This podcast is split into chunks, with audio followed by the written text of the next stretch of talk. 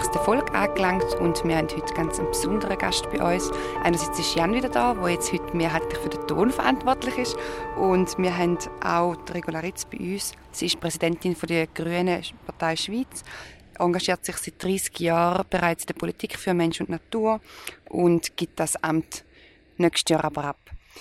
Ähm, du hast die Charta ausgefüllt mit, und deine ausgefüllte Charta endet mit dem Satz packen wir es an und trotzdem gibst du dein Amt als Präsidentin von der Grünen Partei ab. Wie passt das für dich zusammen? Ja, ich möchte natürlich gerne weiterhin im nationalen Parlament bleiben, im Nationalrat oder noch lieber im Ständerat und dort nachher mitschaffen an einem guten CO2-Gesetz, das eine Antwort ist auf die Klimakrise. Also ich werde weiterhin ein politischer Mensch bleiben, mich weiterhin politisch einmischen. Bin aber auch unglaublich froh, dass jetzt äh, die junge Generation äh, auch äh, jetzt voll einsteigt, weil ich bin sicher, dass wir das nur zusammen schaffen und wenn die Jungen nicht auf der Straße sind, dann können wir auch im Bundeshaus wenig bewegen. Okay, ähm, also was denkst du jetzt über die Wahlen? So konkret hast du das Gefühl, das sind jetzt wirklich die Klimawahlen, die letzten Klimawahlen, die wir noch haben? Absolut. Wir haben nicht mehr viel Zeit für, dass wir wirklich Massnahmen gegen die Klimakrise können umsetzen können. Und da muss die Politik halt ihre Demokratie auch die Gesetze anpassen und konkrete Massnahmen beschließen. Für mich sind das Klimawahlen jetzt im Herbst. Es äh, sind Wahlen, wo es um die Zukunft der jungen Generationen geht. Und wenn wir es jetzt schaffen, jetzt wirklich im Parlament die Mehrheit zu kippen, dann kippt das Klima. Und darum geben wir jetzt alles, bis die Wahlen stattfinden. Und wir sind Tag und Nacht unterwegs für eine gute Zukunft für uns alle. Ja, du hast die Charta bereits ausgefüllt. Ähm, sehe ich da, du hast es sogar mitgebracht. Äh, wie ist es dir gegangen, wo du die Charta ausgefüllt hast? Ich habe das total gern gemacht, weil es ist für mich wirklich wichtig war, dass ich mal sagen kann, wie ich das Ganze sehe und auch auf die Erwartungen von dieser Klimabewegung und Klimastreikbewegung ähm, eine Antwort geben, so wie ich es sehe. Und ich finde, er hat die absolut richtigen Fragen gestellt und äh, ich habe wirklich auch keine Mühe gehabt, alle die, die Forderungen von euch zu beantworten, weil sie, sie, sie, sie werden eigentlich der Ernsthaftigkeit, der Dringlichkeit vom Thema äh, absolut gerecht. Und darum ähm, habe ich es gern gemacht und haben wir auch viel Zeit genommen dafür. Ich finde, das merkt man, wenn man die, deine Antworten liest. Das kann sie sehr gespannt gelesen und mich sehr gefreut darüber, dass du es so ernsthaft ausgefüllt hast. Ähm, jetzt wollte ich dich noch fragen, wieso genau die Grüne Partei entstanden ist. Also wieso haben die euch dazu entschieden, Partei machen aus diesen Themen und sind nicht in bestehende Parteien gegangen und haben probiert, die grüner zu machen? Also warum haben die das Gefühl, es ist ein Parteianliegen? Also die Grünen in der Schweiz sind vor 36 Jahren gegründet worden ähm, und zwar vor allem im Kampf gegen eine Verkehrspolitik, die unsere natürlichen Lebensgrundlagen immer mehr zerstört hat, Autobahnausbau dann, aber die ganze Atomenergiefrage ist äh, im Zentrum gestanden. Und dann ist auch der erste Bericht vom Club of Rome rausgekommen, das vergisst man heute, dass man eigentlich dann schon hat gewusst, um was es geht, nämlich dass die Menschen die begrenzten natürlichen Lebensgrundlagen total übernutzen. Also wir leben völlig über unsere Verhältnisse Verhältnisse. In der Schweiz haben wir zum Beispiel im Mai bereits den Overshoot Day erreicht, also der Tag, wo wir als Menschen, die in der Schweiz leben, schon ähm, alle Naturressourcen haben verbraucht, die in einem Jahr überhaupt können nachwachsen und sich regenerieren. Also wir leben total auf Kosten der nächsten Generation, aber auch auf Kosten der Leute in den armen Ländern auf dieser Welt.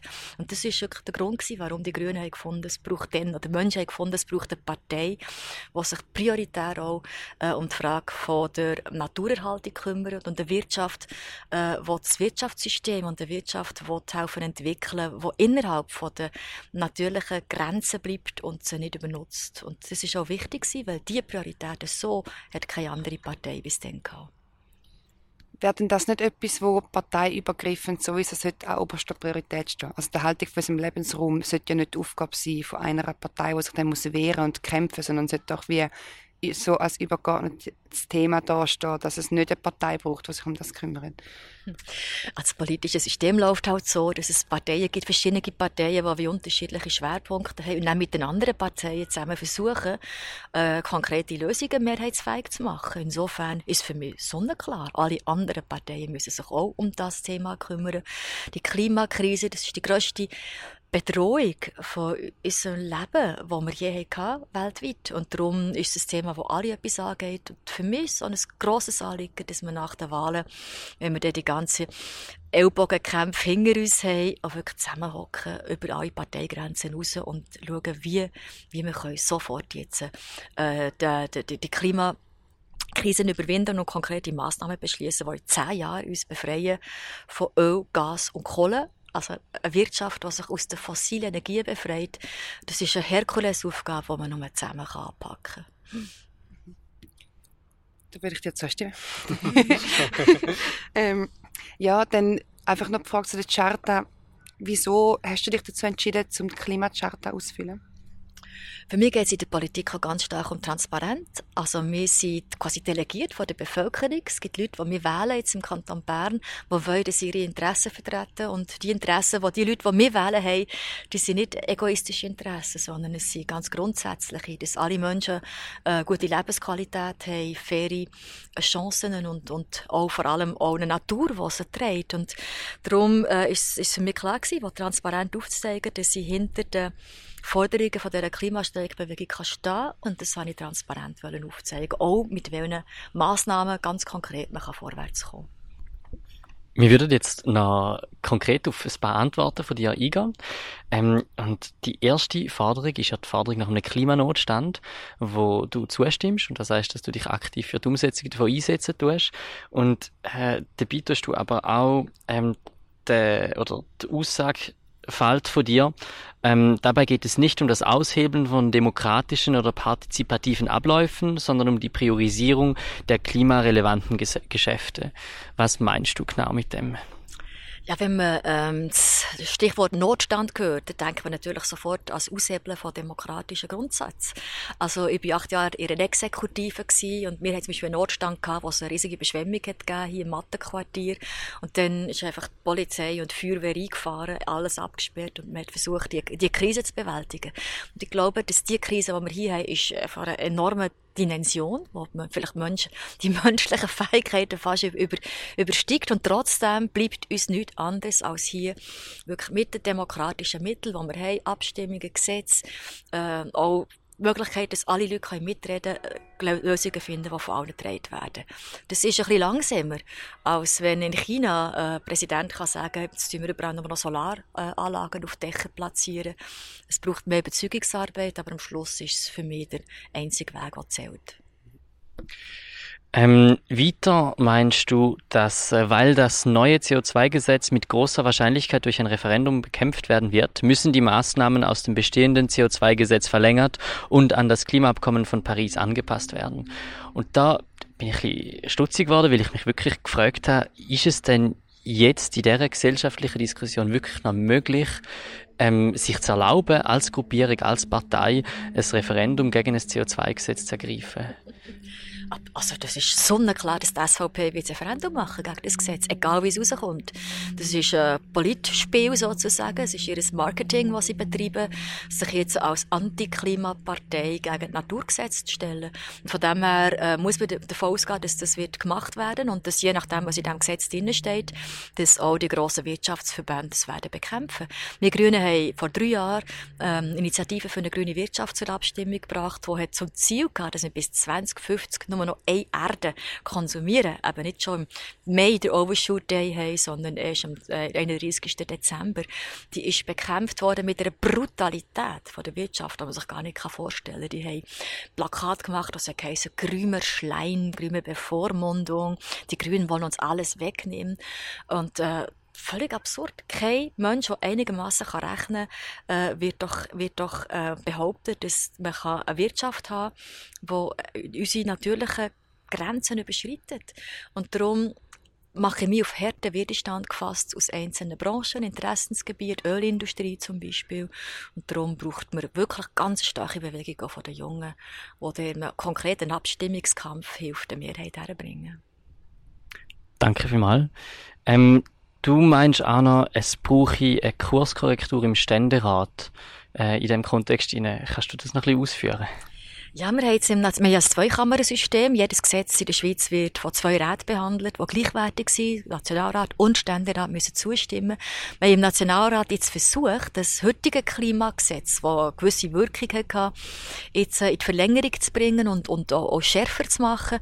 Das ist leider gescheitert, schärfer machen. Und darum braucht es jetzt im Ständerat, der als zweiter Rat nochmal wird anschauen, nach den Wahlen eine andere Mehrheit, die das ernst nimmt und für einen Notfall, dass wirklich ein Referendum das Ganze neue Klimagesetz verzögern kann, hilft jetzt so wie ein Sicherheitsnetz aufzuspannen. Ähm, ich komme zur zweiten Forderung, äh, die Forderung nach äh, Netto Null bis 2030. Auch da stehst du hinter dieser Forderung und versuchst dich ak aktiv für die Umsetzung davon einzusetzen. Gleichzeitig schreibst du auch, äh, eine vollständige Reduktion auf Netto Null im Inland wird innerhalb von zehn Jahren kaum umzusetzen sein. Wie geht das zusammen? Sich einsetzen, aktiv einsetzen für etwas, wo du selber nicht ganz dran glaubst? Es ist eine Frage, ob man es nur im Inland macht oder auch im Ausland. Und das ist die grosse Auseinandersetzung, die wir jetzt haben mit den bürgerlichen Parteien, die alles nur im Ausland machen wollen. Wir als Grüne wollen so viel wie möglich im Inland machen, weil wir auch sehen, es ist eine riesige Chance für die Wirtschaft. Wenn wir Häuser umbauen, äh, auf, auf, zu Kraftwerken machen, die aber nicht mehr auf fossile Energie angewiesen sind. Das schafft auch viele Arbeitsplätze hier. Aber 100% im Inland innerhalb von 10 Jahren, das würde bedeuten, dass man den Leuten die Auto wegnehmen müsste, die noch äh, funktionieren. Und das in diesem Tempo ist aus meiner Sicht nicht machbar.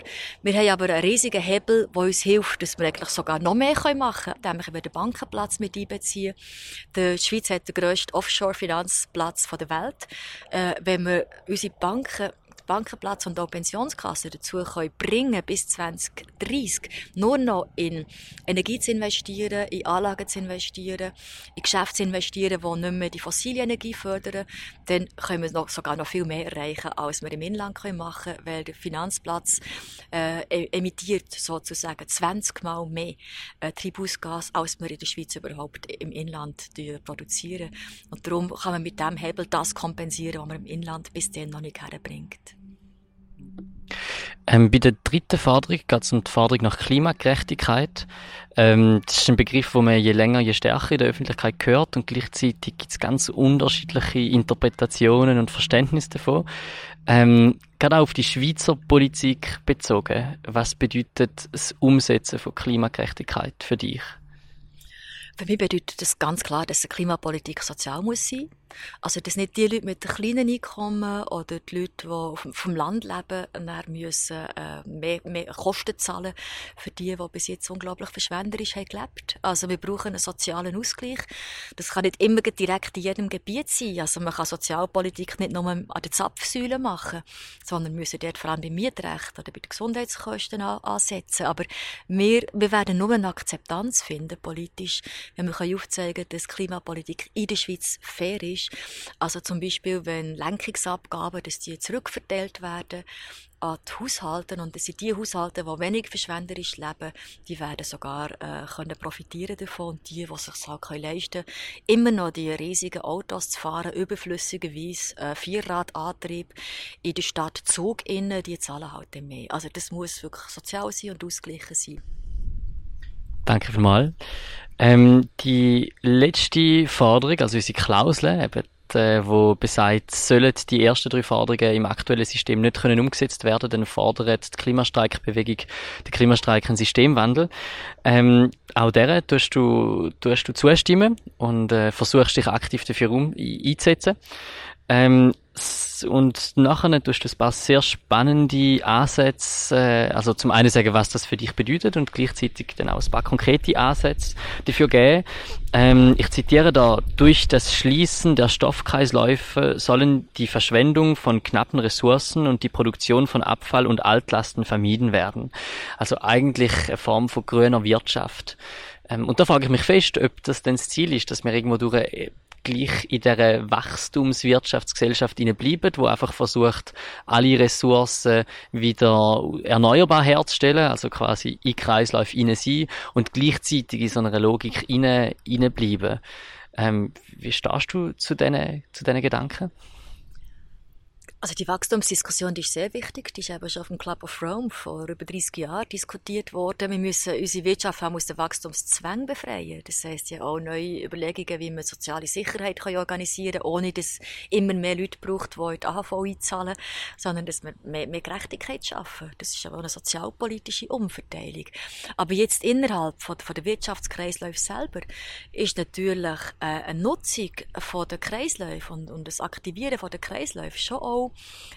Wirtschaft, die weniger wächst. Also es ist ein Umschichten von einer materiellen ähm, Konsumschlacht hin zur äh, begrenzteren ähm, materiellen Ausstattung mit lebensnotwendigen Gütern, die aber länger gebraucht werden können. Und die Arbeit verlagert sich von der Produktion nachher in, in quasi Unterhalt von diesen, von diesen Gütern, die man braucht. Kaffeemaschinen hat man heute 20 Jahre lang und tut sie immer wieder flicken und neu zusammensetzen. Das ist schon eine enorme Verbesserung jetzt für, äh, für die natürlichen Kreisläufe und tut eben die Übernutzung von der Natur äh, massiv blockieren. Also wie soll das klappen? Die Schweiz als Vorreiterin entgegen den grossen weltwirtschaftlichen Zwängen? Also was mich ein bisschen nervt auch bei dieser Debatte, auch wenn ich die SVP höre, ist, wie sie die Schweiz verzwergen und sagen, wir sind ein winziges, kleines Land hinter den sieben Bergen mit den sieben Zwergen, wo überhaupt nichts bewegen kann. Das stimmt nicht. Wir sind eine Grossmacht, eine wirtschaftliche. Der grösste Offshore-Finanzplatz der Welt, der zweitgrößte Rohstoffhandelsplatz der Welt. Also was die Schweiz macht, auch an Innovationen, das hat eine totale Auswirkung auf andere Länder. Und wir Grünen haben auch vor, im letzten Jahr haben wir ähm, die Fairfood-Initiative zur Abstimmung gebracht, wo hat verlangt, dass man auf der einen Seite die ganze Landwirtschaftspolitik, die für das Klima ja auch wichtig ist, in der Schweiz nachhaltiger macht, eine lokale Landwirtschaft, die auch wieder die natürlichen Kreisläufe respektiert und gleichzeitig neue Handelsspielregeln, dass man ähm, den Produkten, die nachhaltig produziert werden, im sozialen und im ökologischen Sinne einen Marktvorteil gibt. Und wir haben ein ganz konkretes Beispiel, wo die Grünen jetzt einen riesigen Erfolg hatten in der Herbstsession. Wir haben eine Revision vom Umweltrecht äh, ähm, können durchbringen, was sagt, dass man bei importierten kritischen Rohstoffen kann Qualitätskriterien setzen, zum Beispiel Palmöl oder Gold oder Holz, dass eben nicht mehr illegal geschlagenes Urwaldholz einfach in die Schweiz hineinkommt, sondern dass man das ausschließen und damit nicht gegen die Welthandelsregeln verstößt. Und die Schweiz soll sich unbedingt dafür einsetzen, dass die Spielregeln generell geändert werden, eben nicht als Zwerg, sondern als wirtschaftliche Grossmacht nachhaltigere Spielregeln mit anderen Ländern zusammen durchsetzen. Und das müssen wir nach den Wahlen weiterbringen. Ja, das wären die äh, Stellen gewesen, die ich äh, gern aus der Klimachat mit dir besprochen habe. Vielen herzlichen Dank dazu. Ähm, Michelle, würdest du noch einen Abschluss dazu machen? also ich habe eine persönliche Frage. Ähm, du engagierst dich jetzt schon so lange für die Themen, wo ich eigentlich sehr logisch finde und eigentlich finde, also wenn ich dir jetzt so zulasse und auch deine Antworten durchgelesen habe, ich das Gefühl gehabt, ja, es ist machbar und es sind Ansätze da und es gibt Massnahmen es ist so, es erscheint sehr logisch und sinnvoll und trotzdem passiert es irgendwie nicht und ich finde es extrem schwierig, mit dem umzugehen und manchmal ist es, habe ich das Gefühl, fehlt so ein bisschen das Erfolgserlebnis, weil es wie nie aufhört, wie, dass man muss weitermachen. Darum würde ich wie gerne fragen, was dich motiviert, weiterzumachen. Hm, das ist eine gute Frage. Ich mache das jetzt seit über 30 Jahren und ich bin eine Partei und eine Position ausgewählt, wo man halt oft gegen Strom schwimmt. Da ist man manchmal ein bisschen allein. Aber ich habe das Gefühl, gegen Strom schwimmen, das haltet auch äh, jung und frisch. Und schauen, was ich vor 30 Jahren gefordert und, und gemacht und mich dafür eingesetzt und was sich jetzt hat verändert, hat sich halt auch schon viel ins Positive verändert. Zum Beispiel die ganze Stellung von der Frau also, als ich an die Uni kam, zum Beispiel, haben wir 7% Professorinnen und Frauen haben überhaupt keine Stimme gehabt. Und jetzt haben wir wirklich ganz starke junge Frauen, die sich jetzt einsetzen für mehr Gleichheit und, und Gleichstellung. Und da hat man extrem viel können bewegen. Und ich habe das Gefühl, das ist, gibt mir wirklich die Hoffnung, dass jetzt die, die jungen Leute auf der Straße und der, der Klimastreik, das ist wirklich, das hat enorm viel schon bewegt. Ich glaube, ihr unterschätzt manchmal den Power, den ihr habt, die hat innerhalb von ein paar wenigen Monaten mehr bewegt, als wir in vielen, vielen Jahren pickeln innerhalb von den Institutionen. Und darum ähm, könnt ihr stolz sein auf das und einfach dranbleiben und sich darauf einstellen, dass Politik ein Langstreckenlauf ist. Also es gibt keine, es gibt keine Shortcuts, es gibt, es, man muss wirklich dranbleiben und sich nie verhärten und nie entmutigen, weil ich bleibe dran, weil es mir wirklich ernst ist. Ich will, dass Menschen auf der ganzen Welt gut leben können und ich will die, die die Ressourcen und alles einfach für ihren privat, egoistischen Zweck wollen, wollen, wollen nutzen die will daran hindern, dass sie das machen können. Ich will Gerechtigkeit, ich will Nachhaltigkeit und ich will eine gute Lebensqualität für die zukünftigen Generationen. Ich habe, als ich dich recherchiert habe, eine Aussage von dir gefunden, dass du manchmal sagst, das ist es wie Jasse ohne Trümpfe. Und ich finde, mich beschäftigt das auch so ein bisschen, Klimapolitik fehlen uns die Trümpfe, die spannenden Momente oder die, die schlagkräftigen Aussagen, wo man die Welt kann in einem Satz erklären kann und man dann das kann nachher, wenn man beim Feierabendbier hockt, kann mit den Kollegen diskutieren. Fehlt das der Klimapolitik? Nein, das mit den Trümpfen habe ich mehr gemeint, das ist einfach das Geld. Ich meine, Geld regiert die Welt, da muss man sich keine Illusionen machen. Also wir, unsere Botschaften sind unangenehm für die Leute, weil wenn man jetzt, jetzt, jetzt bin ich 57, ich habe viele, viele verschiedene ähm, Lebenssituationen können hineinschauen in meinem langen Berufsleben und politischen Leben. Ich stelle fest, die Leute haben an und für sich nicht gerne Veränderungen. Man hat gerne das, was man, was man sich gewöhnt ist und man hat sich doch hier eingerichtet jetzt abgesehen von den Menschen, die in grosser Armut leben oder in persönlichen Krisen in einem Leben, das recht stabil und solide ist. Und jetzt kommen die Forscher und sagen, äh, passet auf, in zehn Jahren kippt das ganze Ding. Und jetzt kommen die Jungen, die sagen, so geht es nicht weiter. Und jetzt habe ich das Gefühl, braucht man für diesen Menschen das Vertrauen zu geben, den Wandel, mit den Wandel, auf den Wandel zu reagieren, mit Veränderungen in ihrem Leben. Muss es Vertrauen geben, dass es funktioniert. Das ist das Problem. Dort fehlen uns die Trümpfe. Und wenn wir jetzt viel, viel Geld hätten, könnte man viel stärker aufzeigen, was kann man denn machen, was kann jede einzelne Person machen, was kann die Politik machen, damit wir innerhalb von zehn Jahren die richtigen Weichen stellen. Das Jassen ohne Trümpfe ist, uns fehlt oft das Geld, die Ausschlagskraft und aufzuzeigen, was die Lösungen sind. Und äh, darum muss man andere Formen finden und finde, die Klimabewegung ist jetzt wirklich dran, die anderen Formen zu finden. Darum bin ich so hoffnungsvoll. Das ist schön. Ich bin jetzt auch hoffnungsvoller als vor dem Gespräch. ja, ganz auch so.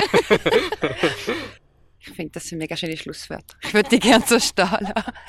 Ähm, ja, danke wirklich von Herzen für das Gespräch. Das ist ein sehr schönes, hoffnungsvolles Gespräch gewesen. Gibt einem Mut für die Wahlen. Wir danken dir vielmals fürs Zuhören. Wir wünschen dir einen wunderschönen Tag, wo immer dass du gerade bist. Und bis bald. Bis bald.